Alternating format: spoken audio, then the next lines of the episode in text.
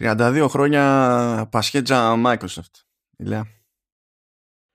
32 χρόνια, Ήμουνα νιός και γέλασα. Είναι, δηλαδή, φαντάζομαι, ξέρω εγώ, θα έπεσε τουλάχιστον ενός λεπτού σιγή, ας πούμε, στο ελληνικό δημόσιο ή και αλλού, ποιος ξέρει. Εντάξει, είναι... Ήταν ιδιοφυή κίνηση η συμπερίληψη του Solitaire στα Windows, έτσι, δεν το συζητάμε. Και του Minesweeper. Ήταν ιδιοφυής. Είναι εξαιρετικά. Όλοι έχουμε παίξει λίγο Solitaire. Εντάξει, είναι... Καλά, έχω καεί κι εγώ πιο μικρός. Ειδικά όταν είχα πάρει τώρα το πρώτο μου PC σε εποχές που δεν ήταν αυτονόητο το ίντερνετ έτσι κι αλλιώς. Βασικά δεν ήταν αυτονόητο. Δηλαδή δεν υπήρχε το ίντερνετ, αλλά οπότε τι θα κάνεις, ξέρεις. Ή Discord θα παίξεις, ή ξέρω εγώ Age of Empires, ή Total Annihilation, και όταν σου σπάσει τα νεύρα θα βάλεις λίγη πασχέτζα κτλ. Αλλά έπαιζα και IRL πασχέτζα. Οπότε δεν κρεμόμουν από το PC. Αλλά εκεί που την εκτίμησα τελευταία φορά ήταν στη θητεία. Ήταν κάτι ώρες που δεν παλευότανε. Δεν παλευότανε. Και στο ίδιο PC που έπρεπε να τσεκάρω κάτι στίγματα εκεί για να δω αν θα μπει κανένα τουρκικό σε ελληνικά χωρικά ύδατα, στο ίδιο PC είναι που είχε και την μπασχέτζα. Οπότε τα βάζεις δίπλα-δίπλα και λες... Γεια σας. Καλώς ήρθατε στο American Slice 166.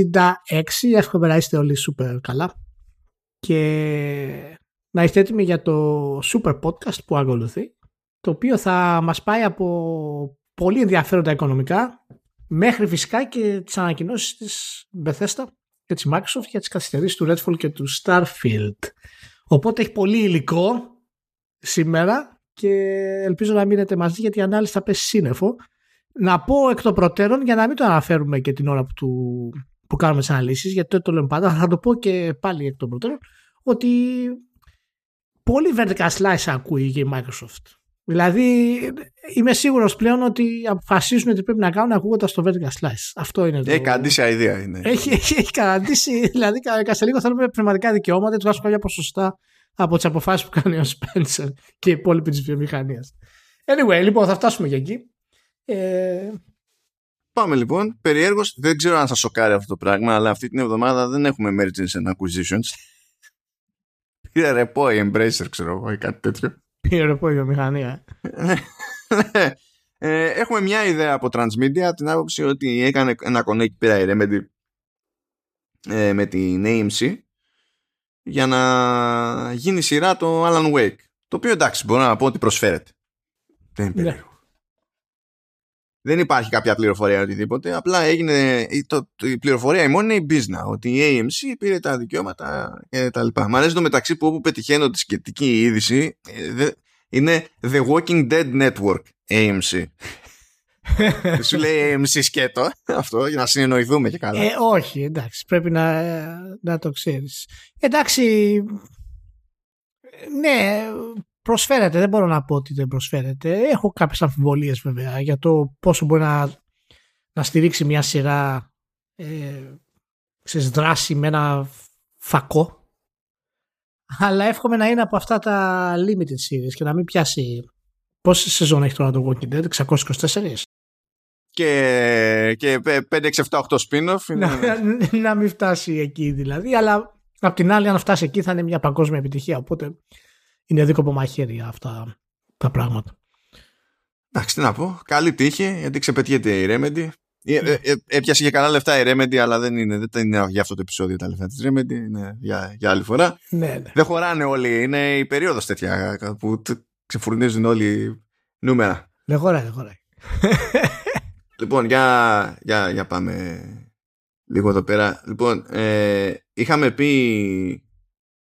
είχαμε ξεκινήσει από την περασμένη εβδομάδα, αλλά τώρα ρολάρουν, και την προπερασμένη βασικά με Microsoft, αλλά τώρα ρολάρουν σχεδόν μαζεμένα όλοι οι υπόλοιποι. Και στο μενού ήρθε πρώτα εκεί πέρα η Sony, που λέει ναι, γεια σας. Έχουμε πουλήσει συνολικά 19,3 εκατομμύρια PlayStation 5. Στο τελευταίο έτος φύγανε και 100.000, λέει, όχι 1 εκατομμύριο, τι ήταν. Στο τελευταίο τρίμηνο ήταν 100.000 μάλλον PS4. Φτάσανε τα 117,2. Καταλαβαίνετε ότι το PS4 είναι νεκρό. Είναι 100.000 σε ένα τρίμηνο. Είναι γεια σας. Είναι σφιχτά λίγο τα πράγματα, όχι στα οικονομικά. Στα οικονομικά καλά είναι, παρότι τέλος πάντων έπεσε ο τζίρος, εντάξει. Γιατί τώρα είναι όλοι στη φάση που δηλώνουν πτώσεις, να το ξέρετε αυτό αυτή την περίοδο, διότι είναι και η πραγματικότητα στη φάση που ξεφεύγει από τέλος πάντων αυτό που θεωρούσαμε προβλεπές στην περίοδο της καραντίνας, της πανδημίας και τα συναφή. Δηλαδή είχε μεγάλη πτώση ακόμα και το mobile gaming, που είναι αυτό που φέρνει τα περισσότερα λεφτά. Οπότε, όχι στη Sony, γενικά λέμε τώρα, στη βιομηχανία. Οπότε μην περιμένετε, πολλά νούμερα θα είναι προς τα κάτω, αλλά αυτό δεν σημαίνει πρόβλημα. Να το πούμε έτσι, δεν είναι κανένα πρόβλημα. Είναι σταθεροποίηση τέλος πάντων των πραγμάτων σε μια νέα κατάσταση.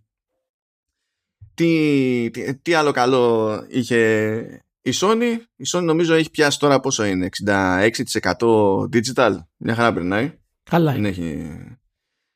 Που άμα το συνδυάσεις αυτό τουλάχιστον για τα δικά της παιχνίδια που είναι στα 80€, ακόμη καλύτερα, δεν έχουν παράπονο. Τους πήγανε καλά τα πράγματα τέλος πάντων σε τζίρους γενικά, γιατί τους βόλεψαν και οι ισοτιμίες. Αυτό που έκανε ζημιά δηλαδή στους Αμερικανούς, βόλεψε τους Ιάπωνες.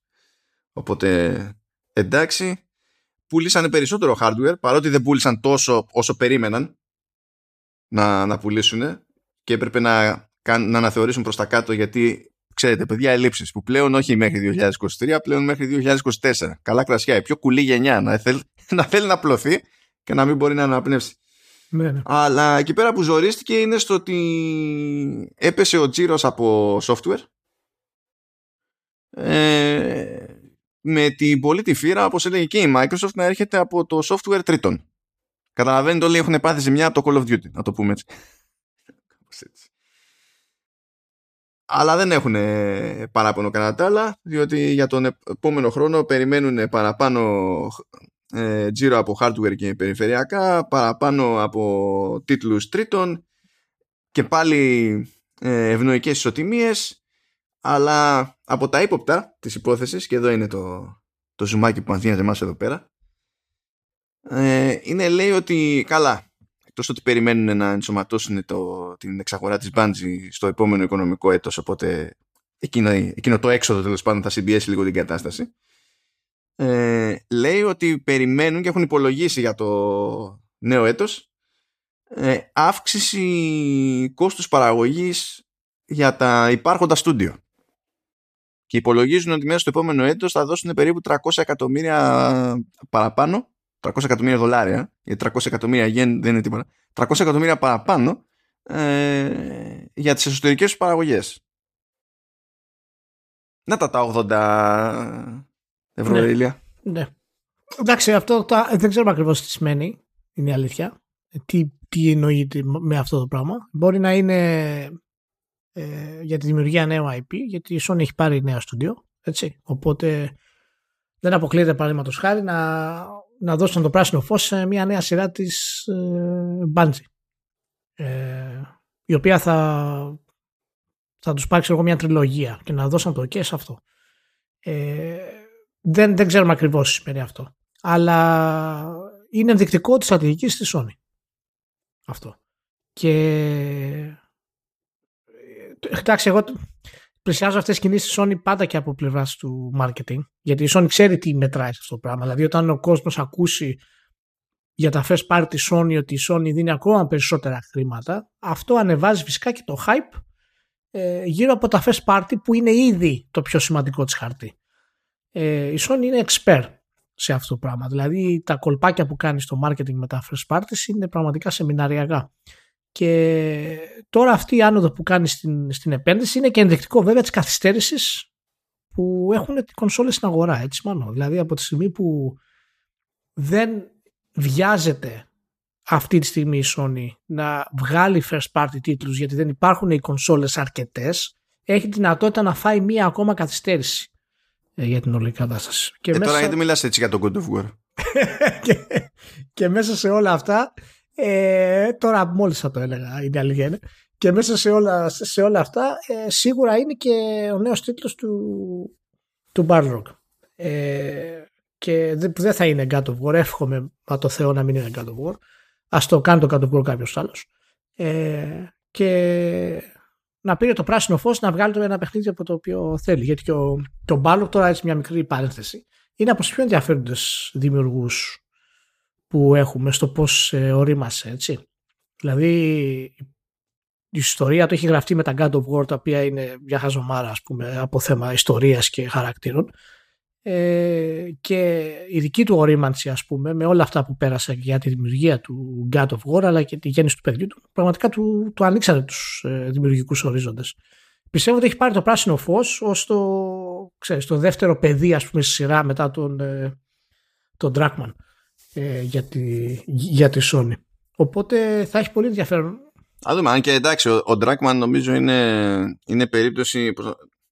Ο Druckmann έχει πολύ περισσότερη ορμή από ό,τι αποσύχει ο Barlog. Δηλαδή τον βλέπεις ότι είναι σε 15 μεριές ο Druckmann. Ο Barlog δεν είναι σε φάση να αντέξει να είναι σε 15 μεριές. Όχι, όχι, όχι. Μα, ο Druckmann τους ή άλλως τώρα είναι και πρόεδρος της Naughty Dog.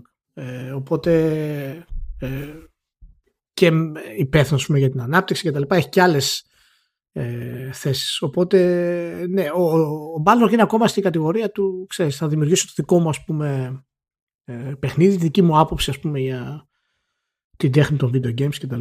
Οπότε σίγουρα όλα αυτά είναι θετικά για τη Sony και η καθυστέρηση, δηλαδή, έτσι όπως είναι θετική, τουλάχιστον για την ανάπτυξη, έτσι, γιατί προφανώς θα θέλει περισσότερες κονσόλες στην αγορά, δεν το συζητάμε αυτό. Εντάξει, πάντως το έτος έκλεισε 10% πάνω, συνολικά λέμε τώρα, δεν μιλάμε μόνο για τα games. Παρ' όλα αυτά η κερδοφορία ήταν flat. Αυτά. Πάμε πάλι έξω για τα 80. Γιατί άμα δεν ήταν 80 δεν θα ήταν flat η κερδοφορία, θα ήταν παρακάτω η κερδοφορία. Και πάει λέγοντας, τι άλλα έτσι μυστήρια είπε η Sony. Είπε ότι εντάξει, έπεσαν λίγο οι συνδρομητές PS Plus, αλλά δεν ανησυχείς κανένας γι' αυτό, γιατί έρχεται η καινούργια εκδοχή του PS Plus που ό,τι και να γίνει, όποιος και αν είναι ο αριθμός συνδρομητών, θα ανεβεί το λεγόμενο ARPU. Γιατί πάρα πολύ απλά κάποιοι θα πάνε σε ψηλότερο tier και θα αρχίσουν να δίνουν περισσότερα. Οπότε θα βγαίνει ακόμη περισσότερο φράγκο από PlayStation. Θα έχει πολύ ενδιαφέρον να δούμε εάν τα first party της Sony τραβήξουν στην υπηρεσία. Όχι τα μελλοντικά βέβαια, αλλά τα ήδη υπάρχοντα. Και να δούμε αν αυτό θα αλλάξει την άποψή της στο μέλλον για το πώς να διαχειριστείς τις κυκλοφορίες τους. Πάντως τώρα επιμένει, δηλαδή και το Τόκι κιόλας, όχι ο Ράιαν. Ο Ράιαν πού είναι αυτό το παιδί. Ο Ράιαν προσπαθεί να φτιάξει τα τζάμια που έσπασε τον καθρέφτη, να ενώσει τα κομμάτια του καθρέφτη. Το Τόκι λέει ότι έτσι και λέγαμε ότι στάνταρ, παιδί μου, θα μπαίνει στον κατάλογο του PS Plus οποιαδήποτε νέο παιχνίδι Sony και τα λοιπά, θα οδηγούσε στην υποβάθμιση, στην ποιοτική υποβάθμιση των παιχνιδιών μας. Ναι. Με τη λογική ότι αυτό δεν θα δικαιολογούσε την επένδυση που κάνουμε, το budget που δίνουμε, ξέρω εγώ, στις παραγωγές, από την άποψη ότι η συμπερίληψη μια τέτοια υπηρεσία θα σήμαινε απώλεια τζίρου από τις κανονικές αγορές. Ναι, όχι, ναι, είναι σωστή αυτή η προσέγγιση, όπως έχεις στήσει την πίσνα της. Δεν είναι τρελό, δηλαδή. Αλλά εγώ θέλω να δω εάν οι ήδη υπάρχοντες τίτλοι θα σπρώξουν τις υπηρεσίες τους. Θέλω να δω δηλαδή εάν κάποιος να πάρει το Uncharted 4, παραδείγματος χάρη, από τα νέα tiers του PlayStation Plus, πόσο αυτοί οι τίτλοι θα κάνουν drive τους συνδρομητές του PlayStation Plus, τα first parts. Αυτό θα έχει ενδιαφέρον για μένα να δούμε. Τουλάχιστον σε κάποιο βαθμό, γιατί βέβαια είναι μικρή διαφορά, ας πούμε, από η χρονική, ας πούμε, διαφορά μεταξύ της κυκλοφορίας των τίτλων στην υπηρεσία, αλλά θα έχει ενδιαφέρον να δούμε αν θα υπάρξουν οι νέοι χρήστες που θα μπουν στο PlayStation μέσω του PlayStation Plus, γιατί η μεγάλη επιτυχία της Microsoft έχει να κάνει με το ότι τράβηξε πολύ νέο κόσμο με αυτή την επιχειρηματική της στρατηγική, με το Game Pass. Θα ήθελα να δω αν αυτοί θα μπουν και όντως αν θα ασχοληθούν με τα first parties ψηφιακά σε τέτοιο βαθμό. Η θεωρία λέει ναι. Θα το δούμε και στην πράξη. Πάντως είναι λίγο, νομίζω ότι το φοβούνται κάπως υπερβολικά οι Ιάπωνες το concept αυτό, από την άποψη ότι ναι, προφανώς και κάποιος θα πει γιατί να το αγοράσω ξεχωριστά, θα τη βγάλω στο έτσι, έστω και έτσι και είναι στην υπηρεσία. Σίγουρα υπάρχει αυτή η μερίδα του κόσμου, αλλά υπάρχουν και οι άλλοι που για τον οποιοδήποτε δικό τους λόγο, επειδή δυσκολεύονται, επειδή δεν ξέρω και εγώ τι, επειδή συνήθως προτιμούν κάτι άλλο και μπορεί να είναι περίεργοι για κάποιο παιχνίδι της Sony, αλλά όχι τόσο περίεργοι ώστε να τα δώσουν τα λεφτά, αυτοί δεν μπορούν να λογίζονται ως χαμένος τσίρος. Ξέρεις, μου θυμίζει αυτό το περί πειρατείας, ότι είναι, ξέρω εγώ, 100.000 πειρατικά αντίτυπα εκεί έξω, άρα σημαίνει ότι αν δεν υπήρχε πειρατεία θα είχαμε 100.000 παραπάνω πωλήσεις. Δεν πηγαίνει έτσι. Δηλαδή, είναι αλλιώς το πράγμα.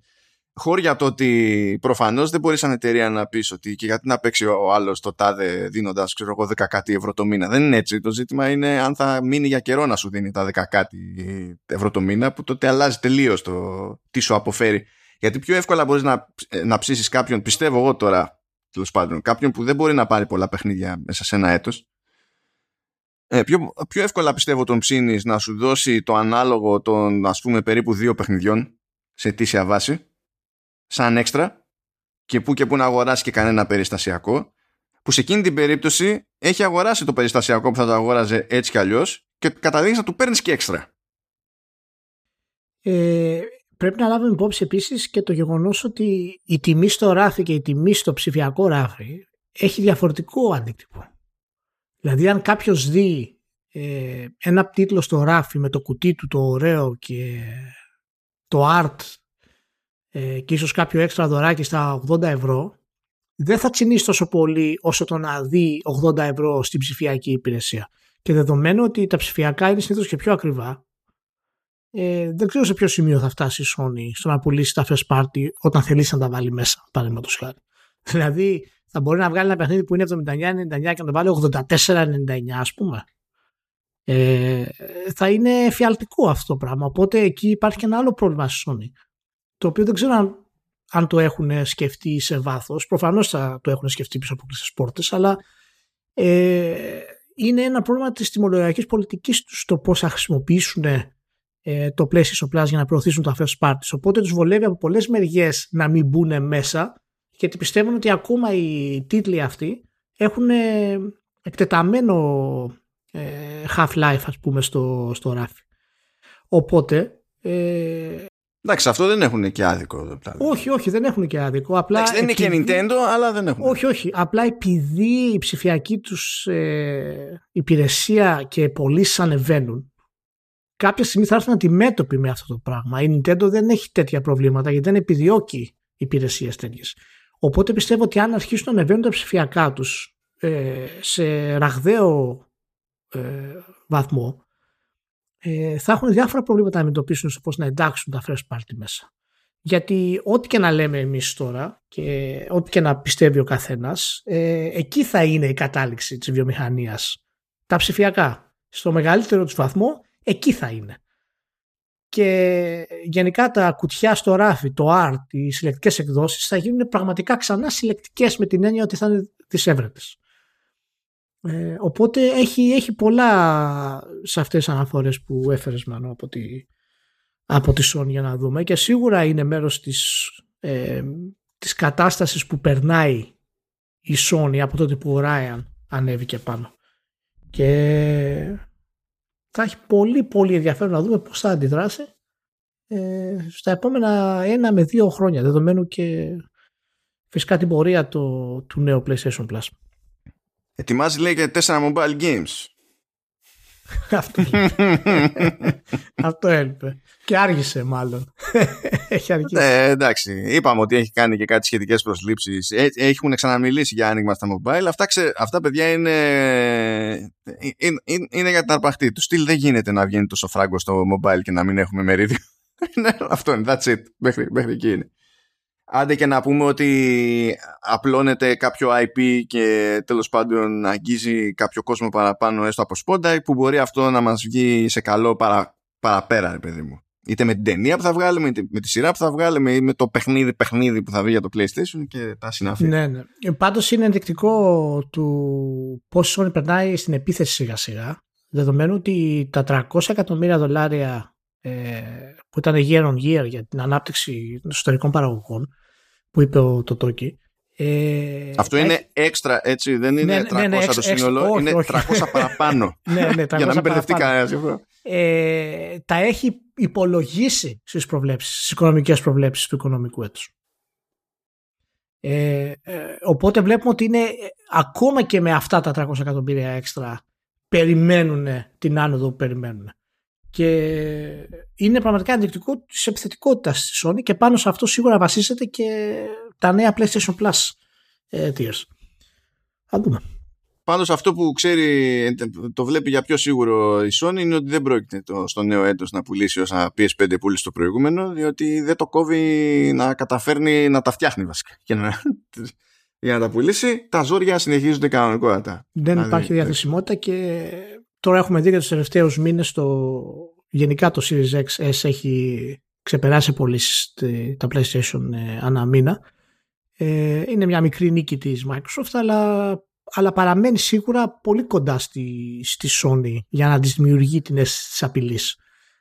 Παρ' όλα αυτά πρέπει να είμαστε προσεκτικοί στο πώς θα τα θέσουμε αυτά τα θέματα, γιατί η Sony δεν έχει ξεκινήσει καν ακόμα. Έτσι, μην το ξεχνάμε αυτό το πράγμα. Θα μου πείτε σκύγει και για τη Microsoft αυτό, το οποίο είναι σωστό, αλλά η Sony έχει μεγαλύτερη δύναμη όταν ξεκινήσει με τα first party της από τη Microsoft. Οπότε αυτό ας το έχουμε στο πίσω μέρος του μυαλού μας, γιατί μια μελλοντική, ας πούμε, σύνδεση διαθεσιμότητας κονσολών και δύο νέων πραγματικών next gen first party της Sony μπορεί να αποφέρει τέτοια έκρηξη στις πωλήσεις του PlayStation που να δούμε, ας πούμε, τρελά νούμερα. Και έχετε και το PSVR που εντάξει, το PSVR θα κάνει τα πάνω κάτω, απλά δεν ξέρουμε τι επίδραση θα έχει τώρα σε αυτά τα νούμερα. Να σου πω, είναι μέρος του marketing plan αυτού, έτσι. Δηλαδή ακόμα και κάποιος ενδιαφέρεται για το PSVR γιατί το έχει Sony και θα προσφέρει παιχνίδια και δένεται με το PlayStation, θα πάει και θα δει PlayStation μέσα, θα δει άλλους τίτλους, θα δει τις προσφορές της. Είναι εξαιρετικό αυτό που έχει κάνει και πραγματικά εάν δεν υπήρχε η έλλειψη των κονσολών, νομίζω ότι θα ήταν πολύ παραπάνω αυτή τη στιγμή η Sony, τουλάχιστον σε μηχανήματα, από τη Microsoft. Ίσως όχι πάρα πολύ, αλλά ενδεικτικά περισσότερο από ό,τι είναι τώρα. Το μόνο σίγουρο είναι ότι αν δεν υπήρχε αυτό το θέμα, όλοι και οι τρεις θα είχαν πουλήσει παραπάνω. Δηλαδή ξεκινάμε με αυτό το δεδομένο. Δεν ξέρουμε πόσο ακριβώς, αλλά όλοι θα είχαν πουλήσει παραπάνω. Και η γενιά αυτή έχει φάει μούτζα. Καλά, το Switch όχι ακριβώς, γιατί το Switch είναι και πόσο είναι, σχεδόν 6 χρόνια. Ναι, δεν έχει τόσο μεγάλο πρόβλημα το Switch. Δηλαδή είχε χρόνια προηγουμένως όπου έπαιζε άνεση ως προς τη διαθεσιμότητα. Αλλά Xbox Series και PS5 έχουν καταφέρει σαν μηχανάκια τέλος πάντων και σαν πλατφόρμες να έχουν γενικά από την αρχή και συνεχιζόμενη καλή φήμη τέλος πάντων για αυτό που έχουν να πούνε και αυτό που έχουν να δώσουν. Υπάρχει ζήτηση, υπάρχει αυξημένη ζήτηση και για τους δύο σε σχέση με τις προηγούμενες φουρνιές τους σε ανάλογο χρονικό διάστημα.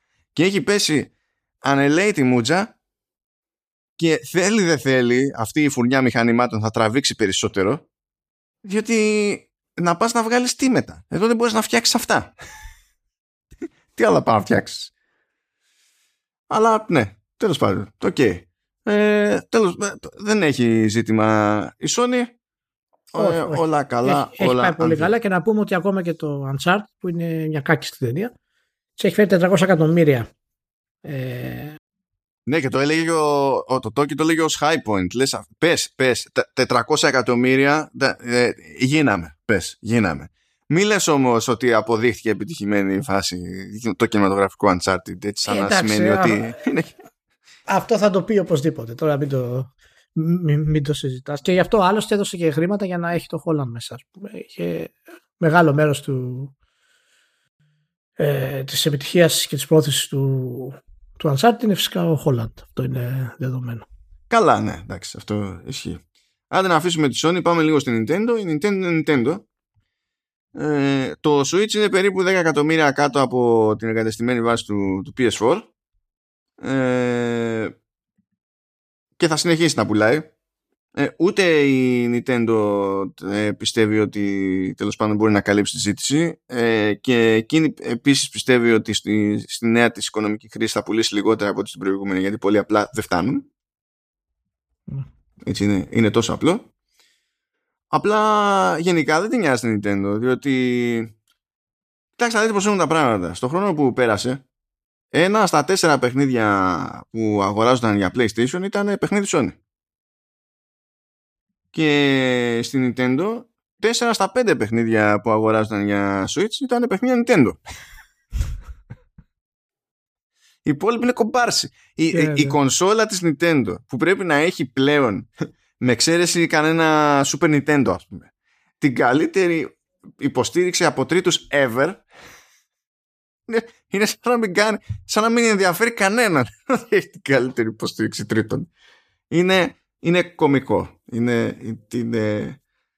Είναι κωμικό. Έπεσε ο τζίρος στη Sony, τη Sony λέω, της Nintendo, στο ετήσιο κτλ. Κάτι που δεν ίσχυε στην περίπτωση της Sony, τουλάχιστον στο ετήσιο. Αλλά δεν ενδιαφέρεται κανένας. Δεν υπάρχει κάποιο πρόβλημα. Συνεχίζει, δηλαδή έπεσε, λέει, πέσανε και στο hardware. 33% έπεσαν τα απλά Switch. 50% έπεσαν τα light. Και λίγο είναι, έχω να πω. Δεν υπάρχει κάποιο διάστημα να πούμε πτώση άνοδο και τα λοιπά για το OLED, γιατί πέρυσι τέτοια εποχή δεν υπήρχε, άρα είναι όλο αυτό σχετικό. Εντάξει, τι να πούμε. Εξακολουθεί η Nintendo να είναι η πιο κερδοφόρος από τις τρεις σε αυτό το άθλημα. Ναι. Ακριβώς επειδή πηγαίνει όπως πηγαίνει με τον κατάλογο των παιχνιδιών της και πουλάει όπως πουλάει. Καλά, σύν τις άλλες δεν έχει και τέτοια πίεση στο κόστος του υλικού για το Switch, οπότε δεν είναι η διαφάση. Οπότε έχει με χαμηλότερο τζίρο από τη Sony προφανώς. Έχει παρόμοιο τζίρο με τη Microsoft στο κομμάτι του gaming τουλάχιστον, αλλά ακόμη και έτσι βγάζει περισσότερα από όλους που να είναι για τσέπη, έτσι. Να είναι για τσέπη, όχι τα περαστικά, αυτά που δηλώνουμε στην εφορία. Είναι αυτά που μένουν. Pocket money. Pocket change. Τώρα δεν ξέρω αν σε ενδιαφέρει να κάνουμε το κλασικό το αστείο με πωλήσεις τίτλων. Εντάξει, νομίζω ότι δεν χρειάζεται να λύσουμε αυτό πλέον για την Nintendo. Πάντως είναι ενδεικτικό ότι είναι ενδεικτική η πτώση αυτή της Nintendo, γιατί τώρα είναι στον 7ο χρόνο το Switch. Νομίζω στον 7ο χρόνο τρέχει. Πόσο είναι την άνοιξη του 16 δεν βγήκε? Ναι, κάπου τώρα πρέπει να είναι να μπει στον 7ο. Ναι, ξεκινάει τον 7ο. Όχι, μπήκε γιατί είχε βγει Μάρτιο. Οπότε ναι, μπήκε στον 7ο. Ναι. Είναι ενδεικτική αυτή η πτώση λοιπόν, γιατί ο μέσος όρος γενικά που έχουμε συνηθίσει στις κονσόλες είναι 6 με 8 χρόνια τις τελευταίες γενιές, και έχει μπει τώρα στο κλείσιμο. Και προσπαθούν απλά να το επεκτείνουν όσο περισσότερο γίνεται. Δεν θα το επεκτείνανε τόσο εάν η Sony και η Microsoft δεν είχαν προβλήματα με τα chip. Και αν δεν είχαν και οι ίδιοι, έτσι. Ναι, προφανώς. Οπότε, ξέρεις, είναι μια στασιμότητα, και αυτοί που είναι στην καλύτερη θέση τραβάνε ακόμα περισσότερο όσο γίνεται, ας πούμε, τις πωλήσεις τους, γιατί μην ξεχνάτε ότι σε βάθος χρόνου οι κονσόλες γίνονται τόσο φτηνές στην κατασκευή τους, που ειδικά εταιρείες σαν την Nintendo από τις πωλήσεις του hardware βγάζουν πολύ υψηλό ποσοστό κέρδους σε σχέση με τον ανταγωνισμό. Γιατί δεν με νοιάζουν όλα αυτά. Ιανουάριο με Μάρτιο πούλησε άλλα 2 εκατομμύρια το Mario Kart. Δεν είναι δουλειά αυτή. Ναι. Είναι συνεχόμενο expansion του κοινού αυτό που κάνει Nintendo. Πραγματικά. Το έχουμε ξαναπεί και πριν ότι το επόμενο Switch θα σπάσει κάθε ρεκόρ εάν δεν κάνει κάποια τραγικά σφάλματα η Nintendo. Θα σπάσει κάθε ρεκόρ πωλήσεων. Δεν θα το έχουμε ξαναδεί αυτό, παιδιά, από ούτε την εποχή του 3DS. Αυτό που έχει να γίνει με το επόμενο Switch. Και αυτό που είπε ο Μάνος, παραδείγματος χάρη, για το Mario Kart, είναι ακριβώς αυτό που μας οδηγεί στο να το πούμε αυτό το πράγμα. Γιατί όταν σε βάθος χρόνου ένας τίτλος σαν το Mario Kart πουλάει 2 εκατομμύρια, που είναι νούμερα λανσαρίσματος αυτά τα νούμερα. Λανσαρίσματος όπως τα ξέραμε πριν το Switch, προφανώς. Έτσι. Τώρα θα έχουν αλλάξει αυτά τα νούμερα για το πώς θα πρέπει να γίνει το λανσάρισμα. Δείχνει ότι αυτό, το μεγαλύτερο ποσοστό αυτών των καταναλωτών είναι νέοι χρήστες. Γιατί και το Mario Kart είναι πολύ ενδεικτικό που είπες. Γιατί δεν υπάρχει περίπτωση κάτοχος Switch να μην έχει αγοράσει το Mario Kart τα τελευταία χρόνια. Μα είναι 107 εκατομμύρια κονσόλες και 45,3 είναι τα Mario Kart που έχουν πουληθεί. Ναι, δηλαδή... Ακριβώς. Είναι συνεχόμενοι νέοι οι χρήστες που μπαίνουν μέσα στα franchise Nintendo. Και από τη στιγμή που μπαίνουν μέσα franchise στην Nintendo δεν βγαίνουν εύκολα, γιατί η Nintendo έχει πάρα πολλές επιλογές first party σε διάφορες μεριές αυτή τη στιγμή. Και μπορείς να πάρεις παιχνίδια Mario, μπορείς να δεις animation, σε διάφορες χώρες μπορείς να πας σε διάφορα events, οπότε μπαίνεις σε αυτό το οικοσύστημα του Mario. Τέλος πάντων, είναι τέτοιο. Το OLED πώς πήγε? Το OLED πουλάει περισσότερο από το Lite. Ωραία, τώρα εντάξει. Μπήκε στη. Το οποίο το θεωρώ δίκαιο. Ναι. Είναι, εντάξει. Άκου τώρα άλλα περίεργα. Το Metroid Dread κατάφερε πλέον να έχει πουλήσει περισσότερα από το Metroid Prime. Για ξαναπέσω αυτό μόνο. Είναι... Έχει φτάσει, λέει, τα 5,9 και το Prime ήταν 5,84, κάτι τέτοιο. Πες μου σε ποιο κόσμο ζούμε, σε τι κόσμο φέρνουμε τα παιδιά μας, Νίκο Τσαμτσίκα και τα λοιπά. Και καλά πες αυτό, έτσι. Έχει πουλήσει, εντάξει, έχει καιρό ακόμα.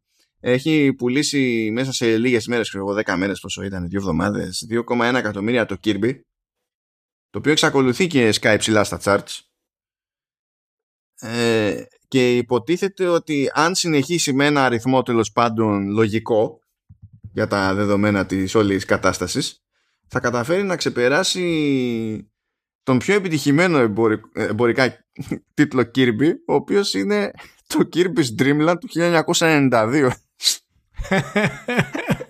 με 5,13 εκατομμύρια. Δεν ξέρω τι με σοκάρει περισσότερο. Πώς φαντάζεσαι 92 γενικά οποιοδήποτε παιχνίδι που να πουλάει 5,13 και να μην είναι, ξέρω εγώ, Μάριο. Wow.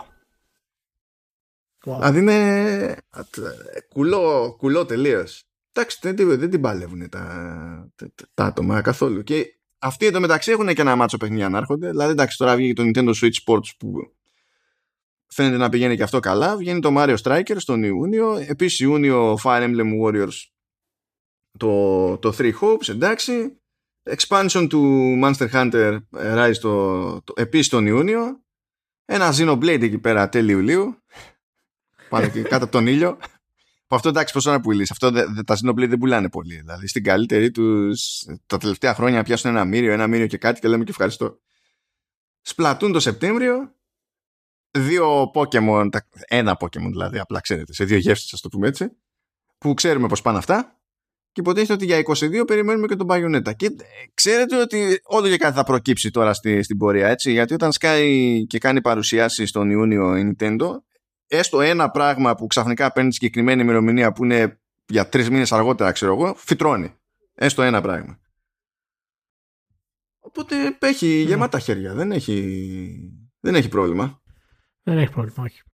Τώρα κάτι ύποπτα ήταν εκεί πέρα, λέει ότι τους προβληματίζει, λέει, το πέρασμα στο όποιο επόμενο σύστημα, χωρίς αυτό να σημαίνει κάτι, χωρίς να εξηγείται. Λέγανε μετά κάτι γενικότητες, ότι το θέμα είναι να έχουμε κάποιες υπηρεσίες που να εξασφαλίζουν την ομαλή συνέχεια, τέλος πάντων, από το ένα σύστημα στο άλλο. Ναι, υπομονή κάνουμε 15 χρόνια αυτό το πράγμα, αλλά τέλος πάντων, okay. Και κάτι τέτοια, και ότι κάνουμε επενδύσεις στα IP μας εκτός των games και τα λοιπά. Μπράβο, okay. Αλλά έχει ξεκινήσει με βάση αυτή την ατάκα λίγο μια συζήτηση για το αν είναι έξυπνο η Nintendo να συνεχίσει να είναι Nintendo και να προσπαθήσει στο επόμενο μηχάνημα να παίξει με κάποιο άλλο concept, ή αν πρέπει απλά να τη δει βανίλα και να πει ότι θα βγάλω ένα καλύτερο Switch εκεί πέρα και αφήσει τη μίσυχη. Είναι η ώρα. Είναι η ώρα για μια πιο βαρετή Nintendo σε αλλαγή γενεών. Εμπορικά μιλώντας, εμπορικά είναι. Αλλά το ζήτημα, εμείς τώρα δεν αναρωτιόμαστε για το εμπορικό. Έτσι, αυτό. Να σου πω κάτι. Αυτές οι φράσεις στην Nintendo έχουν χάσει κάθε νόημα. Δηλαδή το βλέπω και γενικά και στα social. Είδα κάποιον ο οποίος είχε ένα meme για την καθυστέρηση της Microsoft και της Bethesda, και έδειχνε κάποιους που κάθονται και είναι τελειωμένοι gamers, ας πούμε, σε ένα τραπέζι, και έλεγε είναι η Nintendo που προσπαθεί να βρει νέα IP. Υπάρχει ακόμα κόσμος που πιστεύει ότι η Nintendo πρέπει να βγάλει νέα IP για να μπορέσει να είναι καλά. Και ναι, ακόμα το πιστεύει αυτό ο κόσμος. Και δεν βγάζει ένα περίπου open world πιο 3D Pokémon χωρίς να είναι τίποτα σίγουρο και πουλάει 10 εκατομμύρια.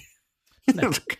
Και με κόστος ανάπτυξης, ξέρεις, ιδιαίτερα χαμηλό, έτσι, γιατί προφανώς πρέπει να το έχεις στο Switch. Οπότε γενικά η βαρετή νέα Nintendo, διασκεδαστική νέα Nintendo, ψυχαγωγική, γεμάτη ρίσκο νέα Nintendo, δεν ξέρω τι σημαίνουν αυτά. Γιατί... Όχι, το λέω στο conception του hardware, με τη λογική ότι συνήθως κοιτάζει να έχει, ρε παιδί μου, μια τσαχπινιά σε κάθε μηχάνημα, με εξαίρεση να πεις, ξέρω εγώ, τι ήταν, το GameCube, ότι δεν είχε κάποια συγκλονιστική τσαχπινιά. Αλλά μετά Wii είχες motion controls. Wii U τέλος πάντων είχες ένας concept το οποίο ήταν μισομαγειρεμένο. Το Switch τώρα είναι η λογική ότι θες τηλεόραση, θες τραπέζι, θες σε κάποια τεράστια τσέπη. Ξέρω εγώ, γίνεται αυτό. Ναι. Συνήθως ψάχνετε. Η μαγιά θα είναι για μένα αυτή τη στιγμή αν καταφέρει η Nintendo και βγάλει μια κονσόλα που δεν έχει dock.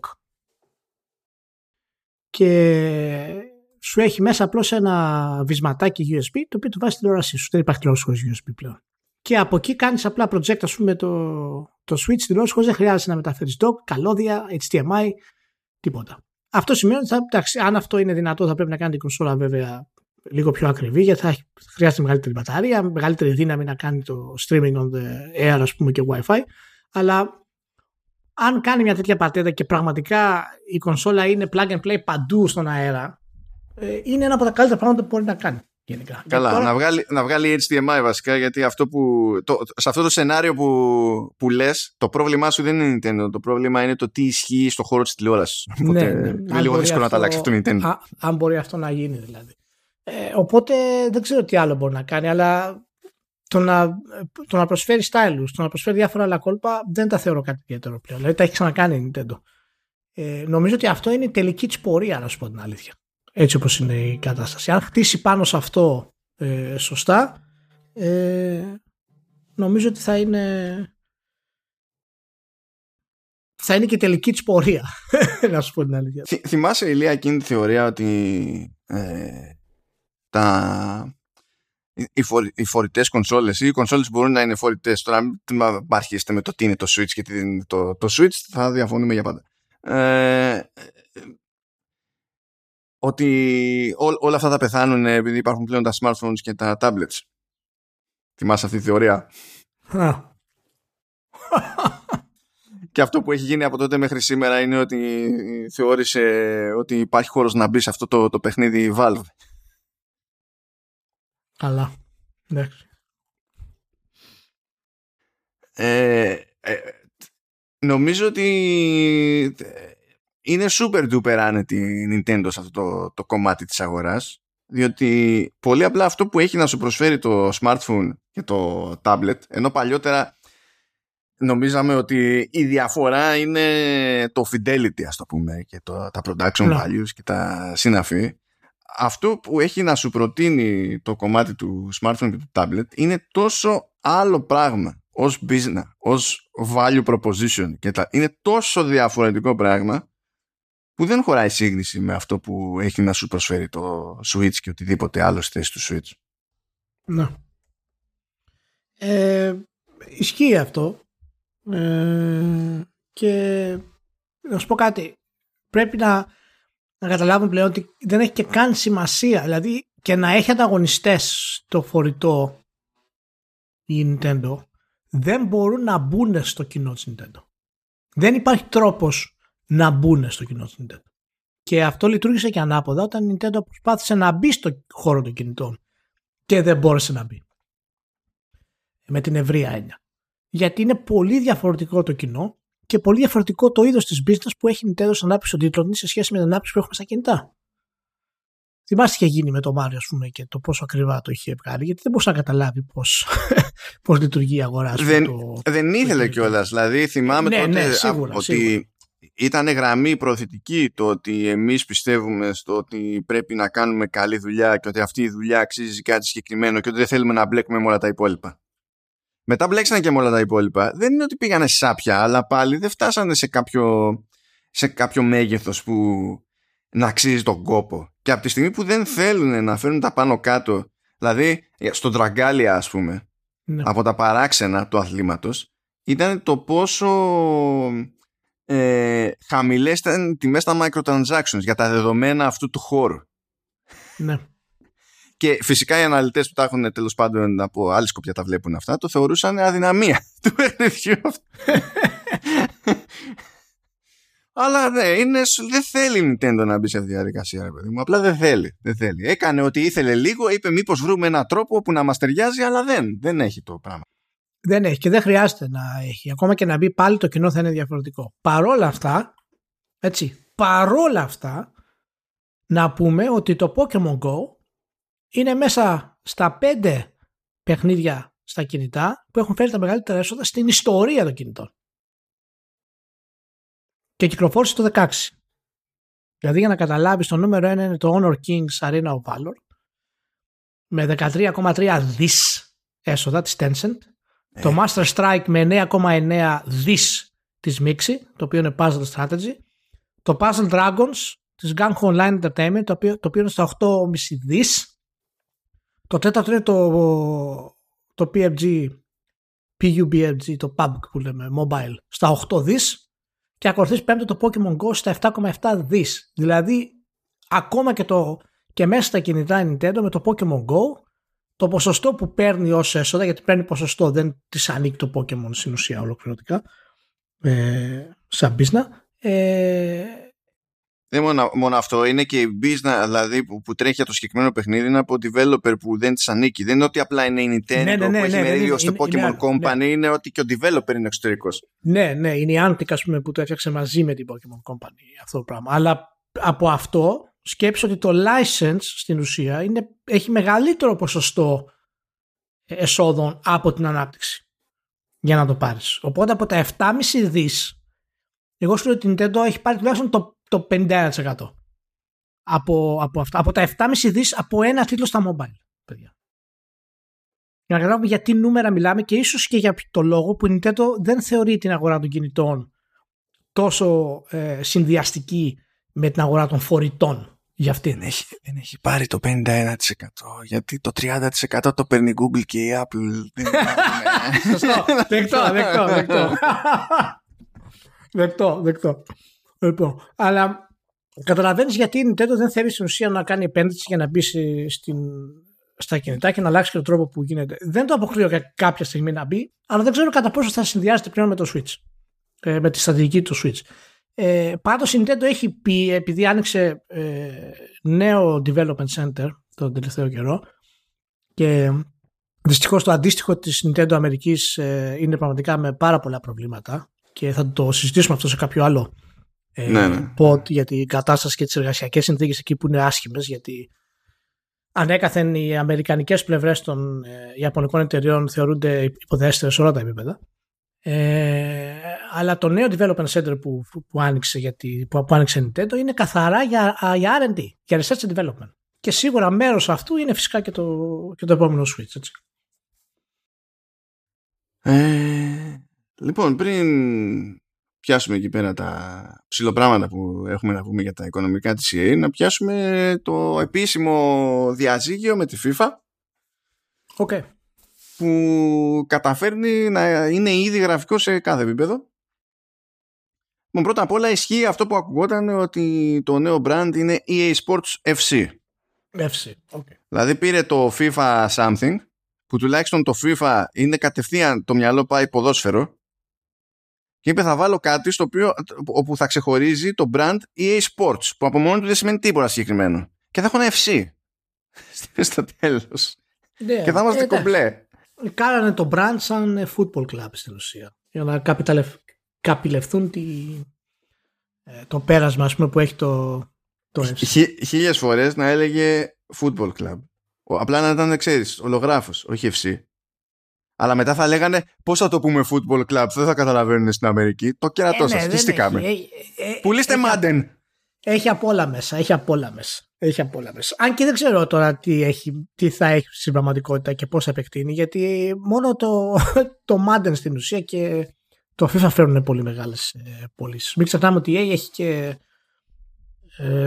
έχει δικαιώματα και για τον golf του Tiger Woods, έχει δικαιώματα φυσικά και για άλλο αμερικάνικο ποδόσφαιρο, δεν θυμάμαι τον τίτλο τώρα του brand. Έχει πάρει το τέτοιο, το κολεγιακό, το NCAA. Όχι ψέματα, NCAA είναι για τέτοιο, είναι για μπάσκετ. Ναι. Πήρε το κολεγιακό το American Football, δεν θυμάμαι πώς το ναι. Οπότε δεν ξέρω τι σκοπό έχουν να το επεκτείνουν αυτό το πράγμα. Οπότε είπανε ποιο είναι το πιο ωραίο να τα συμπεριλάβει όλα αυτά. Θα κάνουμε ένα EA Sports Fan Club. Ότι είσαι fan, ας πούμε, του EA Sports του club μας. Λοιπόν, άστο τώρα, μην το... Εντάξει. Christ. Ας το λέγανε foot. Ας το λέγανε free. Θα μου πεις όχι. Πώς, αλήθεια, αυτό πριν δεν ήταν FIFA Ultimate Team. Τώρα θα το λένε foot, αλλά θα λένε Football Ultimate Team. Δεν έχουμε το brand. Έχουμε μάθει γιατί έγινε το διαζυγείο με τη FIFA. Ξέρουμε τίποτα. Εντάξει, δύο βασικά πράγματα είναι ότι η FIFA ήθελε για το νέο συμβόλαιο 150 εκατομμύρια το χρόνο και ήθελε να κρατήσει ξεχωριστές κάποιες δραστηριότητες. Δηλαδή έλεγε στην EA ότι με 150 εκατομμύρια σε αφήνω να φτιάχνεις ένα παιχνίδι πάνω κάτω σαν και αυτό που έφτιαχνες, αλλά κάποια άλλα πράγματα που εσύ θες να κάνεις μέσα στο κομμάτι του παιχνιδιού εγώ θα τα πουλήσω ξεχωριστά. Τώρα σε εσένα, σε άλλον, αλλά θα τα πουλήσω ξεχωριστά. Δεν πηγαίνει πακέτο με αυτά που καλύπτουν τα 150 εκατομμύρια. Και όταν ακούσεις εκεί πέρα τον Wilson τι λέει, λέει ότι πιστεύουμε ότι το μέλλον δεν θα είναι μόνο το ότι θα μπαίνει κάποιος στο FIFA, τέλος πάντων, στο αυτό το πράγμα FC και θα παίζει. Αλλά ότι θα θέλει και να δημιουργεί περιεχόμενο και να στριμάρει περιεχόμενο. Και είμαι εγώ με facepalm. Πάλι, δηλαδή... Γιατί ξέρουμε που πάει αυτό. Δηλαδή στο τέλος θα ελέγχεται από τον ΟΠΑΠ το FC. Καλά, ήταν τόσα πολλά τα 150 εκατομμύρια το χρόνο. Το καταλαβαίνω αυτό. Τώρα δεν ξέρω ακριβώς πόσα βγάζει, δεν έχω πρόχειρα τι βγάζει ναι. το FIFA, έτσι. Αλλά τώρα μιλάμε για μια εταιρεία που το βασικό πράγμα που έχουμε να πούμε από τα οικονομικά είναι ότι στο έτος που έκλεισε, ας πούμε, έκανε 2 δις τζίρο πουλώντας παιχνίδια και 5 δις τζίρο πουλώντας add-ons και DLC για τα παιχνίδια. Ναι. Δηλαδή κανονικά έπρεπε να μας τα δίνει τσάπα τα παιχνίδια. Έπρεπε να μην τα βγάζει ποτέ full price, ξέρω εγώ. Δεν έχει νόημα. Απλά δεν έχει νόημα. Μου φαίνεται μικρό πάντως το ποσό έτσι τώρα.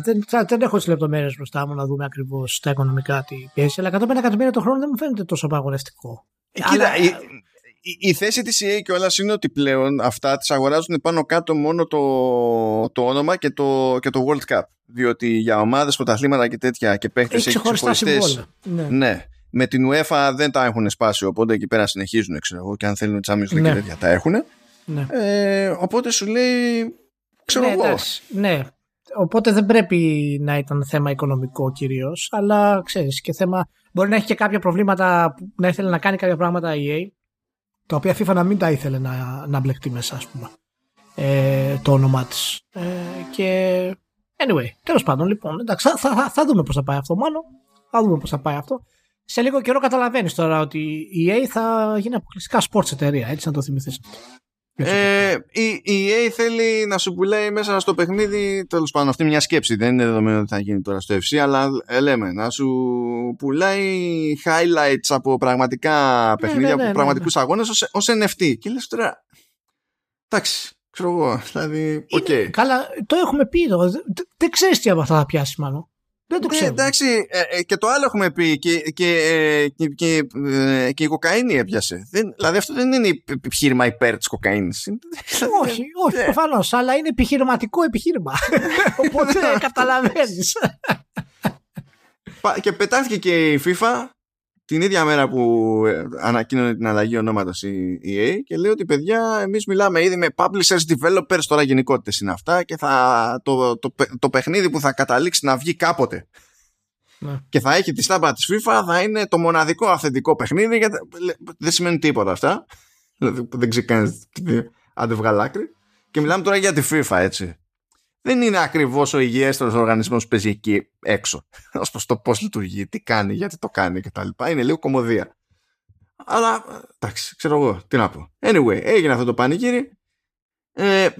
Είπαμε τώρα ότι, ότι η EA έβγαλε 2 δισεκατομμύρια από την πώληση των παιχνιδιών των ίδιων και 5 δισεκατομμύρια από τι άλλο έχει πουλήσει μέσα από αυτά τα παιχνίδια ύστερα. Έτσι για την ιστορία να πω το αστείο ότι λέει, η εταιρεία λέει is taking the long view with Battlefield 2042. Ναι, λες και υπάρχει short view έτσι όπως τα έχετε κάνει. Okay. Εντάξει. Και λέει ότι είναι πάρα πολύ δυνατό το brand και έχει φοβερό community και έχει αντέξει το χρόνο και τα λοιπά. Ναι, αλλά έχεις κάνει 300 λαντσαρίσματα σάπια. Τέλος πάντων, οκ. Okay. Και λέει τώρα, λέει, έχουμε εμπιστοσύνη στην DICE, αλλάξαμε ηγεσία στην DICE, συνεχίζουμε να έχουμε εμπιστοσύνη στην DICE, σκεφτόμαστε, λέει, from the ground up την προσέγγιση στο development του Battlefield και είπε ένα ωραίο ότι θα προσπαθήσουμε, λέει, στο εξής, να σχεδιάζουμε τα Battlefield όχι απαραίτητα με όλο το περιεχόμενο που φανταζόμαστε κατά νου, άκου τώρα, αλλά θα προέχει, λέει, η ταχύτητα με την οποία θα φτάνει ο παίχτης στη διασκέδαση. Αυτό είναι code για το ότι θα ξεκινάμε light, με μια λούπα για την οποία μπορούμε να είμαστε πιο σίγουροι και μετά θα το έχουμε το παιχνίδι φάση Apex Legends και θα κουμπώνουμε stuff. Ναι. Τσούκου τσούκου μπολ. Αυτό είναι ο ποιητής. Και ένα τελευταίο από εκεί πέρα, δεν έχει νόημα να το κάνουμε πιο νιάνια. Λέει ότι η Codemasters Cheshire, μιας και έχει αγοραστεί η Codemasters από την EA, γίνεται μέλος Criterion, που ανάθεμα αν ξέρει κανένας πλέον τι είναι η Criterion. Γενικά. Αλλά θα βγάλει Need for Speed. Αυτό είναι το σιγουράκι. Α, και νομίζω Ιανουάριο του 2023 είναι να βγει το remake του Dead Space, όπως είπε. Κατά τα άλλα, λέει, υπολογίζει ότι έρχεται ένα major IP που δεν ξέρουμε τι είναι. Αν είναι καινούριο ή όχι, μπορεί να μην είναι καν καινούριο, μπορεί να είναι το sequel στο Jedi Fallen Order, ποιος ξέρει. Απλά χαλάρα πράγματα για την EA, προβλέπε. Ναι, θα το δούμε. Εντάξει, αυτό ήταν το καλό της κομμάτι με το Jedi. Θα δούμε τι. Δεν πρέπει να είναι αυτό πάντως, γιατί έχουν ήδη ανακοινώσει το sequel του Jedi.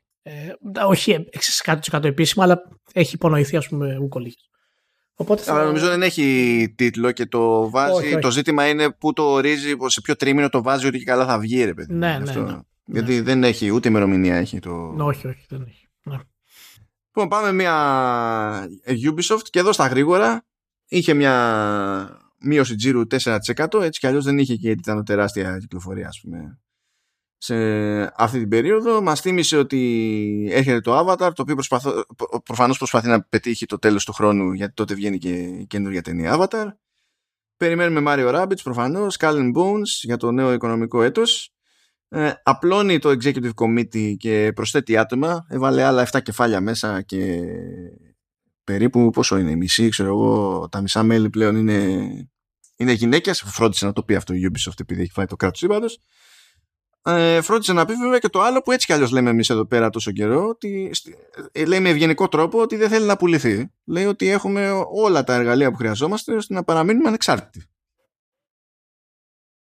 Καπάκι σου λέει ότι ό,τι προσφορά και να έρθει θα την αντιμετωπίσουμε στα σοβαρά, γιατί είναι υποχρεωμένοι να το κάνουν και να το λένε αυτό, αλλά δεν θέλουν τα άτομα. Δηλαδή είναι τόσο απλό. Απλά δεν γουστάρουνε. Απλά από τα κουφά της ζωής είναι ότι το Valhalla νομίζω είναι το πρώτο παιχνίδι της εταιρείας ever που έχει κάνει τζίρο πάνω από 1 δις. Wow.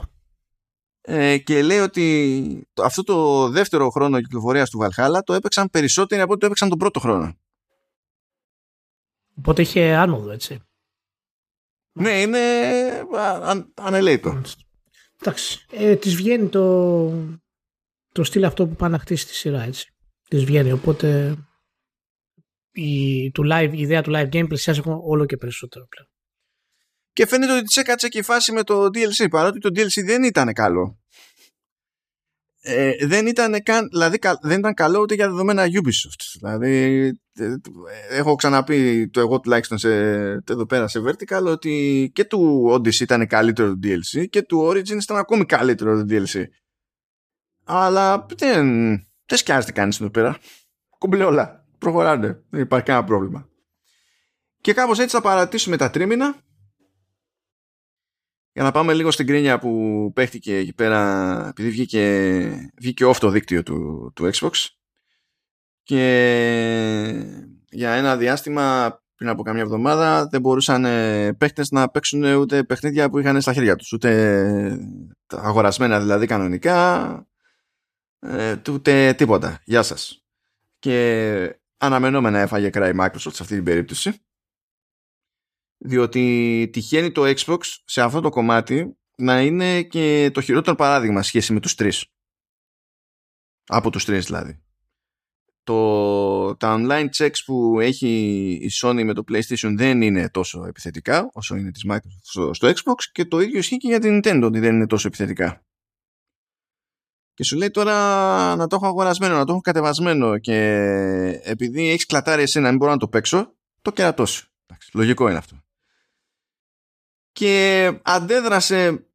Καλά, αντέδρασε. Τέλος πάντων, κυνήγησε εκεί πέρα τη φάση να την ισιώσει όσο πιο γρήγορα γινόταν η Microsoft. Είπε στην αρχή ότι το ίσιωσε. Τελικά δεν το είχε ισιώσει πλήρως. Μετά είπε ότι το ξαναίσιωσε. Το ίσιωσε όντως με τη δεύτερη.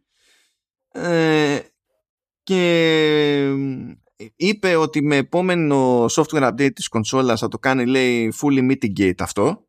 Αλλά. Ναι. Χωρίς να ορίζει το τι θεωρεί mitigation σε αυτή την περίπτωση, είναι ένα ερωτηματικό. Αυτό το είπε για να καλμάρει λίγο τα πνεύματα, και τελείως τυχαία αυτό προέκυψε μια αίτηση ευρεσιτεχνίας που μιλάει για μια μέθοδο που στην ουσία θα κάνει validate παιχνίδια που έχει κάποιος σε δισκάκια για Xbox, ώστε να μπορεί να παίζει τα digital copies ακόμη και σε Xbox που δεν έχει drive. Ναι.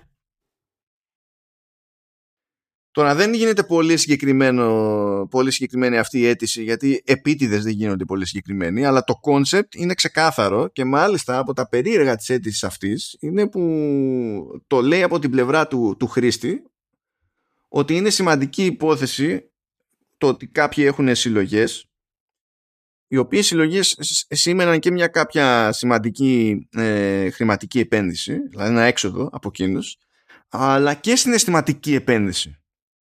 Και ότι προφανώς ο παίκτης, παύλα καταναλωτής, δεν κουστάρει ξαφνικά να εξανεμιστούν όλα αυτά τα πράγματα. Και είναι περίεργο να έχεις οτιδήποτε που να ακούγεται τόσο φιλικό σε αίτηση ευρεσιτεχνίας, που κατά τα άλλα είναι σχεδιασμένα να βγάζουν πολύ νόημα.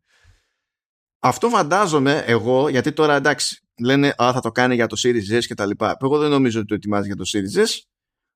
Εγώ νομίζω ότι το ετοιμάζει για το προβλεπέ. Γιατί κάποια στιγμή και το ανάλογο του Series X ή ό,τι άλλο έρθει αργότερα δεν θα έχει drive. Κάτι θα πρέπει να κάνει με όλα αυτά. Εφόσον τάζει backward compatibility, και κάτι θα πρέπει να κάνει. Ακόμα για να ξεκινήσει λίγο νωρίτερα, προπαρασκευαστικά, με τη λογική που είχε βγάλει και ένα Xbox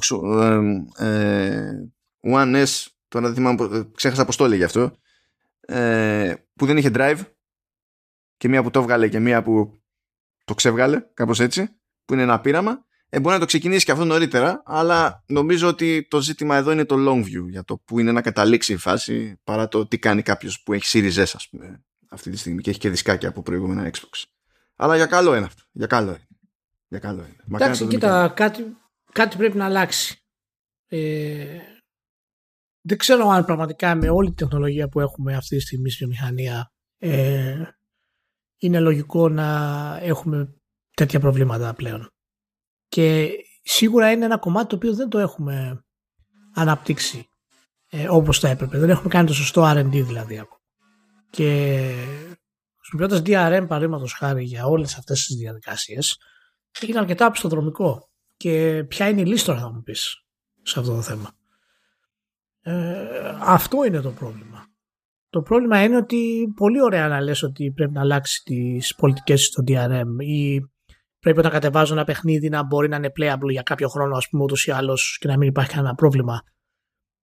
Είδα και ένα tweet μάλιστα που έστειλες στο link που λέει φανταστείτε να αγοράσετε ένα βιβλίο και να μην μπορείτε να το διαβάσετε επειδή ο εκδοτικός οίκος στον οποίο ανήκει έχει πάρει φωτιά. Και είναι καλό point. Δηλαδή από τη στιγμή που έχεις το βιβλίο στα χέρια σου και το έχεις πληρώσει, δεν έχει σημασία τι γίνεται, ας πούμε, στον εκδοτικό οίκο. Σου ανήκει εκείνη τη στιγμή και θα πρέπει να μπορείς να το διαβάσεις. Σίγουρα εντάξει, η ψηφιακή ας πούμε, αγορά είναι λίγο διαφορετική, αλλά εγώ μάλλον δεν καταλαβαίνω γιατί έχουμε ακόμα τέτοια προβλήματα, ας πούμε. Γιατί έχουμε τέτοιο κόλλημα, ας πούμε. Και θυμόμαστε βέβαια όλοι από τα μεγαλύτερα προβλήματα της προωθητικής, ας πούμε, στρατηγικής Microsoft στο Xbox One ήταν η αρχική της αιμονή ότι πρέπει να είσαι συνέχεια online. Το οποίο δεν έγινε βέβαια ποτέ. Παρ' όλα αυτά έχουμε ακόμα τέτοια πράγματα και ποια είναι η εναλλακτική? Δηλαδή υπάρχει εναλλακτική στα σκαριά, σκεφτόμαστε πώς, γιατί δεν νομίζω ότι αυτό είναι κάτι που απλά θα έγινε μία φορά αυτή τη στιγμή και ιδιαίτερα σε μια υπηρεσία που είναι ψηφιακή πλέον, έτσι. Σε μεγάλο βαθμό θα είναι ψηφιακή. Κοίτα, δεν είναι καμιά επιστήμη. Το κόλλημα είναι δικό τους. Δεν είναι του καταναλωτή. Ειδικά όταν μιλάμε για κάτι που είναι αγορασμένο και δεν συνδέεται με κάποια συνδρομητική υπηρεσία, ξέρεις, που μπορεί να ήταν freebie ή δεν ήταν freebie ή κάτι Game Pass ή δεν ξέρω και εγώ τι, δεν υπάρχει κανένας λόγος, δεν υπάρχει καμία ανάγκη να υπάρχουν τέτοια checks. Δεν μιλάμε για online checks επειδή το κάποιο παιχνίδι είναι live game και αλλιώς δεν θα λειτουργεί normal. Έτσι, δηλαδή είναι άλλο καπέλο αυτό. Δεν υπάρχει κανένας λόγος να είναι τόσο επιθετική. Είναι όμως τόσο επιθετική διότι δεν μπαίνουν στη διαδικασία να ασχοληθούν με το κομμάτι το ιδιοκτησιακό, το οποίο κομμάτι ιδιοκτησιακό σε αυτή την εποχή, στην εποχή του software, είναι και νομικά αρρύθμιστο. Γι' αυτό κάθε φορά που γκρινιάζει κάποιος και λέει εγώ θα για πάντα physical γιατί θα το έχω, ενώ με τα ψηφιακά θα γίνει ένα τέτοιο και θα πεθάνουν όλοι και δεν θα λειτουργεί τίποτα, είναι που απαντάω ότι επειδή η ψηφιακή διανομή να είναι το στάνταρ, είναι αναπόφευκτο, αντί να γκρινιάζεις για το ότι πεθαίνει το physical, που δεν θα το γλιτώσεις, δεν θα γλιτώσεις το physical, αντί να γκρινιάζεις γι' αυτό, γκρίνιαξε για το τι σημαίνει ιδιοκτησία στην ψηφιακή εποχή. Αυτό πρέπει να ρυθμιστεί. Αν ρυθμιστεί αυτό, είμαστε jet. Και δεν είναι, δηλαδή, πώς να σου πω, πώς δουλεύει το GOG. Yeah. Και στην τελική και το GOG μπορεί να μην είναι μεγαλύτερη business όλων εποχών, αλλά κάποιους publishers τους έχει πείσει να μπορούν να λειτουργούν έτσι. Να είναι χωρίς DRM και να μπορείς να κατεβάσεις το executable και να το κάνεις archive και να ξέρεις ότι άμα είναι βαρέσεις κάποια στιγμή να το τρέξεις, θα το τρέξεις. Εκεί ας πούμε, γιατί η εμπιστοσύνη έξτρα που σου δείχνει δεν έχει φέρει την καταστροφή. Σίγουρα έχει κρατήσει κάποιους publishers και developers εκτός του GOG. Εντάξει, το δέχομαι αυτό. Αλλά για αυτούς που είναι εκεί πέρα, γιατί δεν έχει φέρει την καταστροφή? Γιατί αυτό δεν μπορεί να το συλλάβει ο δικηγορικός ο νους που έχει hard-on για τελείως άλλα πράγματα και όποιος CFO, ξέρω εγώ, που έχει εκείνο στα δικά του hard-ons και πιστεύει, είναι ο ίδιος που πιστεύει ότι αν δεν υπήρχε πειρατεία όλα τα πειρατικά αντίτυπα θα αγοράζονταν νόμιμα και θα είχαμε αυτά τα λεφτά, τα μαγικά. Αυτό είναι που μας σκίζει. Αλλά είναι αναπόφευκτο να ρυθμιστεί αυτό. Σε μια νέα κατάσταση όπου δεν υπάρχει physical, είναι αναπόφευκτο ο κόσμος να ασχοληθεί με το τι σημαίνει πληρώνω το α, το β, το γ. Είναι αναπόφευκτο. Και όταν βγαίνει και μέσα σε όλα βγαίνει πρώτη και καλύτερη συνήθως η Microsoft και ο Spencer και λένε για τη συντήρηση του έργου των developers στην πραγματικότητα, το να μπορεί να πιάνει τόπο σε βάθος χρόνου και να μην διαλύεται η πρόσβαση του χρήστη. Όταν τα λες αυτά τα πράγματα δεν γίνεται να βασίζεσαι σε τέτοιο σύστημα. Απλά δεν γίνεται. Είναι κωμικό. Τέλος πάντων. Anyway. Μάλιστα. Και τώρα... Τώρα ήρθε το τέλος γιατί εντάξει, Redfall και Starfield από Arcane και Bethesda ήταν να βγουν 2022. Θα βγουν λέει το πρώτο μισό του 2023. Είχε ένα μεγάλο... Καλά, το Redfall δεν ήταν υποτίθεται τόσο... Δεν ήταν tentpole release, ας το πούμε έτσι, στους κινηματογραφικούς όρους για το Xbox. Υποτίθεται ότι το Starfield θα ήταν το χοντρό τους. Θα έβγαινε τέλος πάντων τον Νοέμβριο και θα ήταν το main event για την εορταστική περίοδο από την πλευρά του Xbox. Δεν θα υπάρχει αυτό τώρα. Εντάξει. Και η ανακοίνωση που βγήκε είναι ότι, παιδιά, στην ουσία θέλουμε να φροντίσουμε να είναι όσο σόι πρέπει να είναι το παιχνίδι κτλ. Έτσι είπε και ο Spencer ότι το ζήτημά μας είναι να βγάλουμε καλό αποτέλεσμα και να έχουμε ποιότητα και στην ουσία αξιοπιστία. Που εντάξει, αυτά είναι εύκολα να τα... Αυτά θα έλεγε ο Spencer, αυτά θα λέγανε και οι developers σε αυτή τη φάση. Το πρόβλημα που έχουν με αυτές τις δηλώσεις είναι η προϊστορία της Bethesda, που δεν πρόκειται να την ξεχάσει κάποιος επειδή ο Spencer είπε αυτή την ατάκα ή επειδή βγήκε αυτή η ανακοίνωση, πρέπει να βγει το Starfield και να είναι ουσιοδός πιο ok σε σχέση με προηγούμενες κυκλοφορίες Bethesda, για να αρχίσουμε να το χωνεύουμε. Αλλά τώρα από εκεί και πέρα αρχίσαμε τα κλασικά και τι τα πήρανε τόσα στούντιο αφού δεν κάνουν τίποτα και δεν έχει τίποτα το Xbox και τα συνάφη. Και πόσες φορές θα τα πούμε σε vertical, δεν ξέρω. Δεν θα σταματάμε να το λέμε. Θα το λέμε συνέχεια μέχρι κάποιοι να το καταλάβουν. Αυτή είναι η πορεία του podcast και είναι η ίδια μας. Δεν κουραζόμαστε να το λέμε. Θα το επαναλαμβάνουμε και εσωτερικά ασκεγόμαστε, ας πούμε, από αυτά που ακούμε. Αλλά θα το λέμε συνέχεια. Σας έκανα τους αγωγή να το ξαναπώ, αλλά δεν μου βγαίνει. Δεν μου βγαίνει τόσο μάλλον. Λοιπόν, εντάξει. Λοιπόν, παιδιά, η επιτυχία μιας εταιρείας δεν σημαίνει και δεν βασίζεται ότι πρέπει οπωσδήποτε να σου δώσει τα first party όταν εσύ τα θέλεις να τα παίξεις. Αυτά τα παιδιά έχουν καθυστερήσει τα πάντα, το έχετε καταλάβει. Έχουν καθυστερήσει, όχι η Microsoft, που δεν έχει το pipeline που έχουν οι άλλοι δύο. Άρα, όταν καθυστερεί κάτι, υπάρχουν πιο λίγα να καθυστερήσουν, αλλά να καθυστερούν και αυτά. Έχουν καθυστερήσει τα πάντα. Παντού. Δηλαδή. Εντάξει. Ναι. Εντάξει, εμείς το είχαμε πει ότι δεν θα βγουν. Εντάξει, όσοι δεν μας ακούγανε ψέματα θα βγουν, είναι οκ. Επίσης, δεν υπάρχει επιχείρημα πίσω από το ότι έχει καθυστερήσει αυτή η γενιά στα first parties.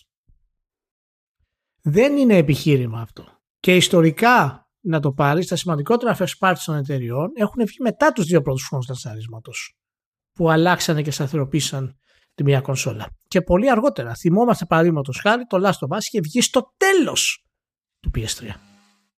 Στο τέλος του PS3. Μην μπερδεύετε τα ανοίγματα που κάνουν οι εταιρείες με τα first party στον πρώτο χρόνο για να έχουν πωλήσεις, όπως γίνεται συνήθως παραδοσιακά με ένα-δυο τίτλους, όπως έκανε παραδείγματος χάρη η Sony με το Ratchet. Και το Uncharted το 4 στο PS4, ναι, βγήκε 3 χρόνια μετά την κονσόλα. Ναι, ναι, τα έχουμε πει αυτά. Απλά τώρα ο κόσμος του φαίνεται ότι όντως δεν βγαίνουν αρκετοί τίτλοι, γιατί νομίζει ότι επειδή όλα αυτά τα στούντιο ανήκουν κάπου πλέον, πρέπει να παράγουν πράγματα σε 1-2 χρόνια. Είναι αδύνατο να βγάλεις first party αυτή τη στιγμή χωρίς να υπάρχουν αρκετές κονσόλες, χωρίς να υπάρχει, ας πούμε, η επιχειρηματική βάση να λειτουργήσει η ανάπτυξη των νέων εξαγορών, και το να περιμένεις αυτή τη στιγμή και να λες ότι η γενιά αυτή έχει καθυστερήσει, ενώ αναλογικά με τα προβλήματα η διαθεσιμότητα των τίτλων είναι πολύ μεγαλύτερη και ξεκινάει φυσικά και από το Game Pass, δεν καταλαβαίνω γιατί πρέπει να μπεις σε αυτή τη διαδικασία και να προσπαθείς να βγάλεις κάτι αρνητικό από κάτι το οποίο ήταν εντελώς προβλέψιμο, και εμείς το είχαμε πει φυσικά στο Vertical ότι θα γίνει αυτό. Εάν μου πεις ότι όχι, απογοητεύτηκα γιατί πραγματικά περίμενα τον επόμενο χρόνο να παίξω, φέτος τέλος πάντων, στο τέλος του χρόνου να παίξω το Starfield, ναι, όχι, το δέχομαι. Άμα σε πείραξε προσωπικά ότι σου λείπει το παιχνίδι αυτό και θα ήθελα σωματικά να μπεις και τώρα πρέπει να περιμένεις κι άλλο, το καταλαβαίνω. Άλλο αυτό, άλλο να κάνουμε επιχειρηματική ανάλυση για την κατάσταση της αγοράς και την ανάπτυξη των AAA. Φυσικά και έχουν καθυστερήσεις, φυσικά και έχουν προβλήματα μέσα στην όλη διαδικασία και των εξαγορών που έχουν γίνει, και πρέπει να πάρουμε και context πάνω, ειδικά για τη Bethesda. Έτσι, η Bethesda προσπαθεί να γυρίσει σελίδα αυτή τη στιγμή, ολοκληρωτικά. Γιατί μετά την κυκλοφορία του Skyrim δεν έχει πάει καλά. Και... γιατί έβαλε το Fallout 76 και λάμε. Έχει τα προβλήματα με το Fallout 76. Είχε τα προβλήματα με το Fallout 4 που ενώ πήγε καλά σε πωλήσεις, υπήρχε πολύ αρνητικό hype γύρω από τον τίτλο για το πώς χρησιμοποίησε το σχεδιασμό του. Έβαλε μέσα, ας πούμε, ένα construction mode το οποίο το έδεσε με το main gameplay σε μεγάλο βαθμό, και αυτό, ξέρεις, μερικοί παίκτες δεν θέλουν να το κάνουν αυτό και θεώρησαν ότι δεν έχει αρκετή ελευθερία. Έχει την απίστευτη καθυστέρηση του επόμενου Elder Scrolls. Δεν ξέρω πόσο μετράει τώρα, 11 χρόνια από το Skyrim. Είναι σαν να προσπαθείς να βγάλεις MMO αυτή τη στιγμή. Και το μόνο που πήγε καλά στην πραγματικότητα ήταν το Elder Scrolls Online. Που δεν είναι του ίδιου στούντιο. Είναι της Cinemax Online. Που είναι της Cinemax. Λοιπόν, οπότε, εάν τα βάλουμε κάτω, όπως είπαμε τώρα, ένα-ένα-ένα, θα δούμε ότι η Bethesda έχει περάσει μια εποχή, ας πούμε, αναδιοργάνωσης που κατέληξε στην πώλησή της.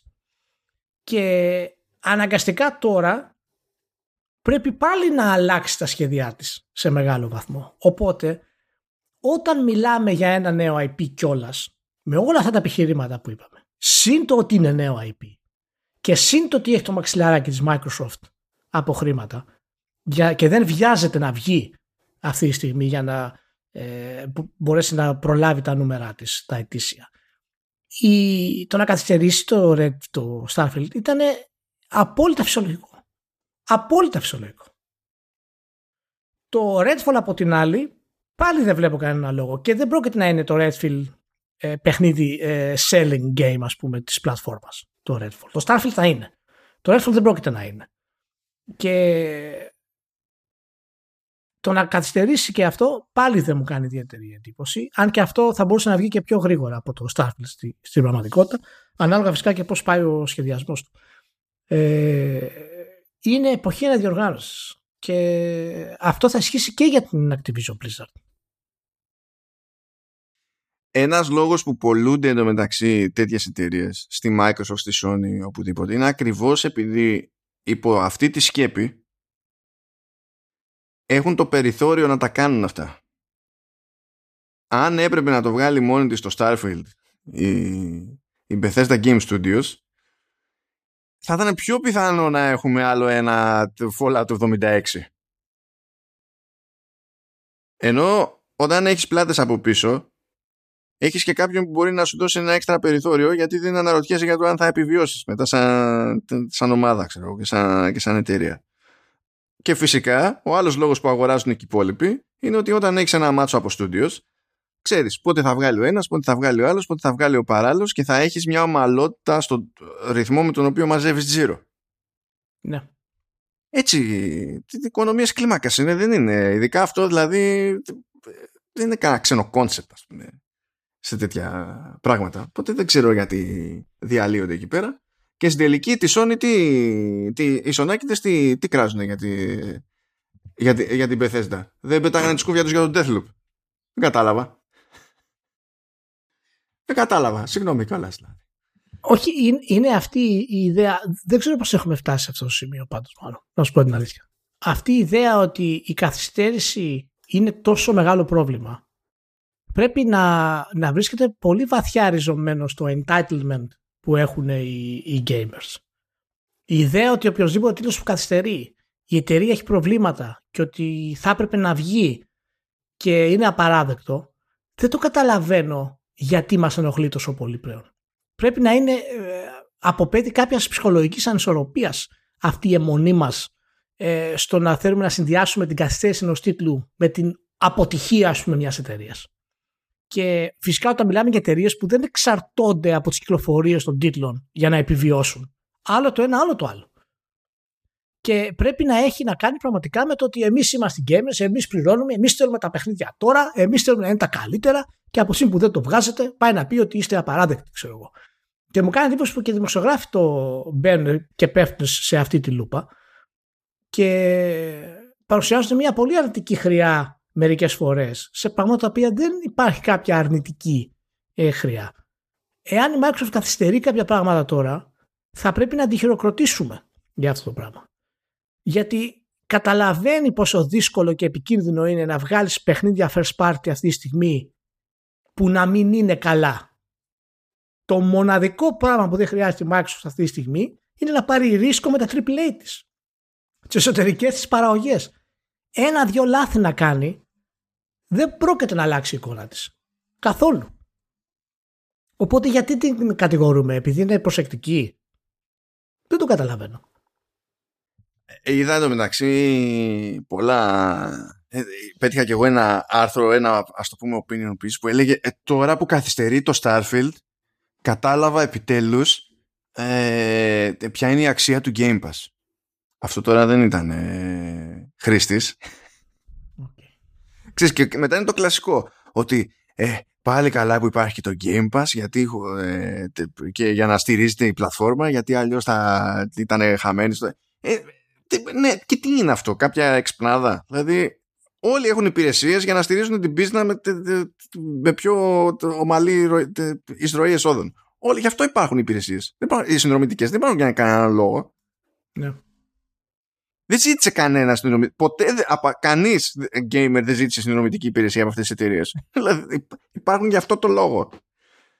Αλλά τι να λέμε τώρα. Ναι. Εντάξει, ξέρω εγώ. Δεν ξέρω πραγματικά πώς βλέπουμε ορισμένα πράγματα οι gamers. Έχουμε συνηθίσει απλά να κρίνουμε κάποια πράγματα από τις δικές μας θεωρίες. Και άμα βάλεις επιχειρήματα κάτω γιατί να γίνει κάτι τέτοιο, έχει απόλυτο νόημα. Αλλά θα νομίζω ότι επιχειρήματα και ίντερνετ δεν πάνε μαζί συχνά. Και να το ξαναπώ, δεν λέμε για την περίπτωση που κάποιος πραγματικά περιμένει ένα παιχνίδι και στεναχωριέται. Όχι, εντάξει, μα να ξενερώσεις, άμα περιμένεις ένα παιχνίδι θα ξενερώσεις. Αυτό είναι φυσιολογικό. Το να έχεις αφοσιωθείς σε ένα παιχνίδι, να το περιμένεις πώς και πώς και να στο καθυστερήσει, φυσικά και μπορεί να απογοητευτείς και να εκνευριστείς, είναι ok αυτό. Αλλά άλλο αυτό και άλλο να κρίνουμε την κίνηση μιας εταιρείας από αυτό. Είναι διαφορετικά αυτά τα πράγματα. Άντε να δούμε πότε θα χρειαστεί να το ξαναπούμε όλο αυτό. Πότε το ξαναπούμε τώρα. Δεν ξέρω, κανονικά θα έπρεπε να έχω κάποιο μετρητή, να μετράω πόσες μέρες περνάνε ή πόσα επεισόδια περνάνε χωρίς να χρειαστεί να εξηγήσουμε το ίδιο πράγμα. Είναι αυτό, τέλος πάντων. Okay. Για την ιστορία έβαλα εδώ πέρα για το θάνατο του David Ward της Ocean Software. Ναι. Που εσύ θα έχεις περισσότερα πρόχειρα κατά νου, γιατί θα έχεις περισσότερα απομνήμης βασικά στην όλη υπόθεση. Εμένα μου φτάνει το ότι σε μεγάλο βαθμό ο Word και η Ocean Software, άσχετα με το τι κάνανε, με ποια ήταν τα παιχνίδια που έβγαλε η Ocean, ποια ήταν η κατάληξη του brand, ξέρω εγώ, της εταιρείας κτλ, ότι έβαλαν θεμέλια για το πώς λειτουργεί το concept του publisher σε σημαντικό βαθμό, που διατηρούνται, έχουν φτιάξει νόρμες δηλαδή που διατηρούνται μέχρι και σήμερα. Και το λέμε επειδή τώρα ποιος να το έχει πρόχειρα αυτό και να το θυμάται από μια εταιρεία που δεν είναι στα πράγματα, με ένα όνομα που δεν είναι στα πράγματα. Εδώ οι τύποι ξεκίνησαν τη φάση με τα licensed games, να πεις. Δεν ξέρω. Θα δούμε πάντως τι έχει να πει. Εγώ περιμένω πώς και πώς να δούμε τι ακριβώς είναι το Starfield, ποιο ακριβώς είναι το concept. Ναι, εδώ πέθανε άνθρωπος στα 75, με αγνώρισε ο άλλος, θα επιστρέψει στο Starfield, τι νοκάει πώς. Θα δεις τι θα σου κάνω μετά, Εκφράσω ελεύθερα. Εντάξει, εντάξει. Και τώρα χάθηκε, μπερδεύτηκα. Η αλήθεια είναι ότι επειδή διάβαζα το ένα άρθρο ακόμα τώρα την ώρα που κάναμε το pod, τώρα μπερδεύτηκα. Αλλά γενικά, ναι, να πούμε ένα μεγάλο αντίο στον Word, και όποιος έχει θυμάται και έχει παίξει με τα παιχνίδια της Ocean, σίγουρα είναι μέρος μιας γενιάς που δεν θα την ξαναδούμε. Και να πούμε ότι η Ocean είχε τα καλύτερα packshots, έτσι.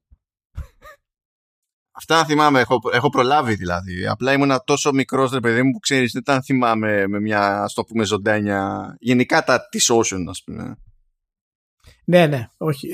Έχει εξαιρετικά packshots γενικά. Και ήταν η εταιρεία, ήταν η EA της εποχής, στην ουσία. Έτσι, αυτό ήταν, αλλά με την πιο καλή έννοια. Είχε πάρα πολλούς ωραίους τίτλους, είχε φυσικά αθλητικούς τίτλους και έκανε και μεγάλες συμφωνίες κινηματογραφικές, έτσι. Με το Πλατούν, παραδείγματος χάρη, Robocop κτλ. Πλατούν, ποιος κάνει συμφωνία για παιχνίδι Πλατούν? Ποιος? Τρομερό. Batman, λες εντάξει, ξέρω εγώ, το καταλαβαίνω. Πλατούν, ρε φίλε. Μπροστά από την εποχή τους. Λοιπόν, πάει, είναι τέλος εποχής και αυτό με το David Ward. Πάει, σε λίγο πάει. Δεν θα έχει μείνει κανένας, μάλλον. Τουλάχιστον εξακολουθεί ο Ρον Γκίλμπερτ, αλλά δεν νομίζω να του αρέσει που εξακολουθεί, διότι οι παιδιά του τα κάνατε τσουρέκια.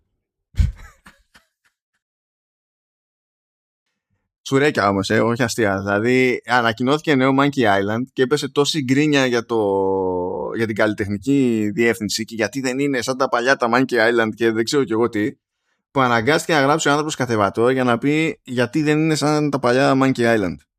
Και όχι μόνο γιατί δεν είναι σαν τα παλιά Monkey Island, μένα μου άρεσε, για μένα θεότητα, λέει παιδιά, άμα δεν σας αρέσει, εντάξει, ξέρω εγώ, δεν σας αρέσει. Εγώ αυτό θέλω. Αυτό το art style θέλω. Εντάξει.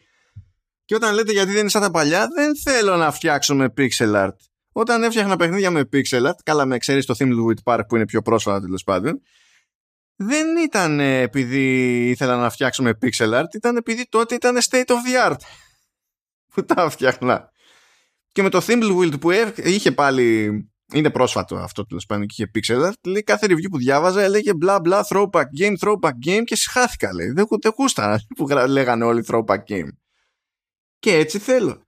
Και τίλταρε το άτομο γιατί λέει το φοβερό για μένα πάνω απ' όλα, πέρα από κάθε άλλη γκρίνια ας πούμε, είναι ότι γκρινιάζουν περισσότερο για αυτή την ιστορία, για το art style, ακριβώς αυτοί που κατά τα άλλα πρίζουν μπάλες για να βγει καινούριο Monkey Island.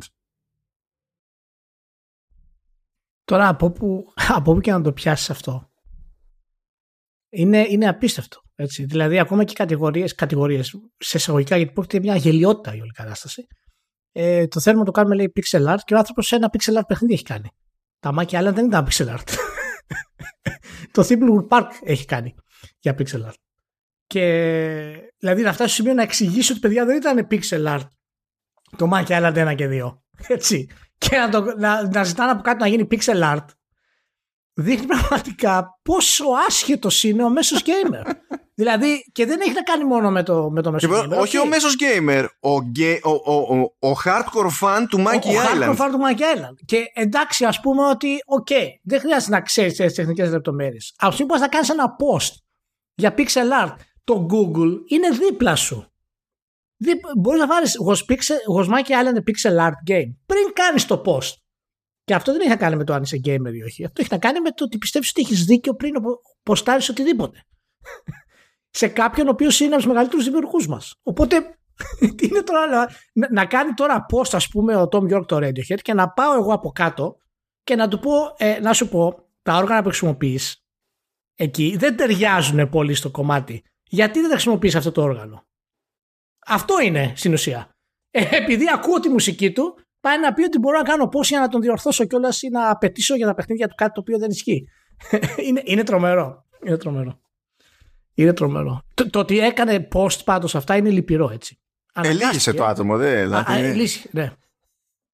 Ναι. Πω και για να το κλείσουμε για χαιρετούρα, να σου πω κάτι που προέκυψε πριν από τίποτα, ούτε μία ώρα. Ναι. Τουλάχιστον σαν τίτλο που το πέτυχα, ρε παιδί μου. Μια φορά το χρόνο, Ηλία, η Atlus στέλνει ένα survey στους χρήστες της, στους πελάτες και στο community. Και έχει κάποιες ερωτήσεις. Και αυτή τη φορά στην ερώτηση 38 λέει αν είναι να βγει, ξέρω εγώ, καινούριο Persona, σε τι πλατφόρμα θα θέλατε να το παίξετε. Αυτή τη φορά έχει και ως επιλογή το Xbox. Α, μάλιστα. Επιτέλους. Ένας όσος ξέρει πόσο κόστησε το να μπει αυτό στο μάθημα. Ωχ, Παναγιά μου. Θα φτάσουμε για εκεί μάλλον. Θα φτάσουμε. Θα φτάσουμε εκεί. Και χρήστες του Xbox θα καταφέρουν να παίξουν στο Game Pass όλη τη σειρά Persona. Και όλη τη σειρά. Από το 3 και μετά τουλάχιστον. Μην πω και το 2. Έτσι. Όλα ανανεωμένα με HD γραφικά 60 FPS. Φαντάζεσαι τώρα. Θέλω να το φαντάζεσαι αυτό σαν στιγμή. Να βγει κάπου σε ένα stage ο Spencer και να πει κάναμε κονέ και έρχονται όλα τα Persona, ξέρω εγώ, ή σχεδόν όλα τα Persona. Έρχονται στο Xbox πρωτίστως και στο Game Pass κατά δεύτερον. Ποιο κοινό σε εκείνη τη φάση θα έχει ποια αντίδραση ακριβώς? Γιατί τα Persona, δηλαδή εντάξει, μπορεί το Persona 5 και τα διπλανά του τέλος πάντων να πουλήσαν όσο πουλήσανε. Πουλήσανε πολύ, έτσι. Αλλά δεν είναι ο ορισμός του mainstream. Δεν είναι αυτό που θα πεις έρχεται αυτό το franchise σε αυτή την πλατφόρμα και κλαίνε από κάτω, ξέρεις, σκίζουν ρούχα και ιστορίες. Δηλαδή δεν είναι καν level πήραμε το Crash, το Crash Bandicoot. Αν πήραμε το Crash Bandicoot θα είναι πιο ουγ η φάση από το ήρθανε τα Persona. Νομίζω ότι θα χαιρόμαστε εμείς οι δύο και ο Spencer. Απλά θα είναι λίγο καλύτερη η φάση σε σχέση με τότε που χαιρότανε μόνος για τον Final Fantasy Online. Αυτό. Μέχρι εκεί το κόβω, δεν το κόβω. Λοιπόν, θα είστε όλοι καλά. Ευχαριστούμε που ήσασταν μια ακόμα μερικά slides. Θα τα πούμε την επόμενη εβδομάδα. Φιλιά πάρα πολλά. Γεια και χαρά.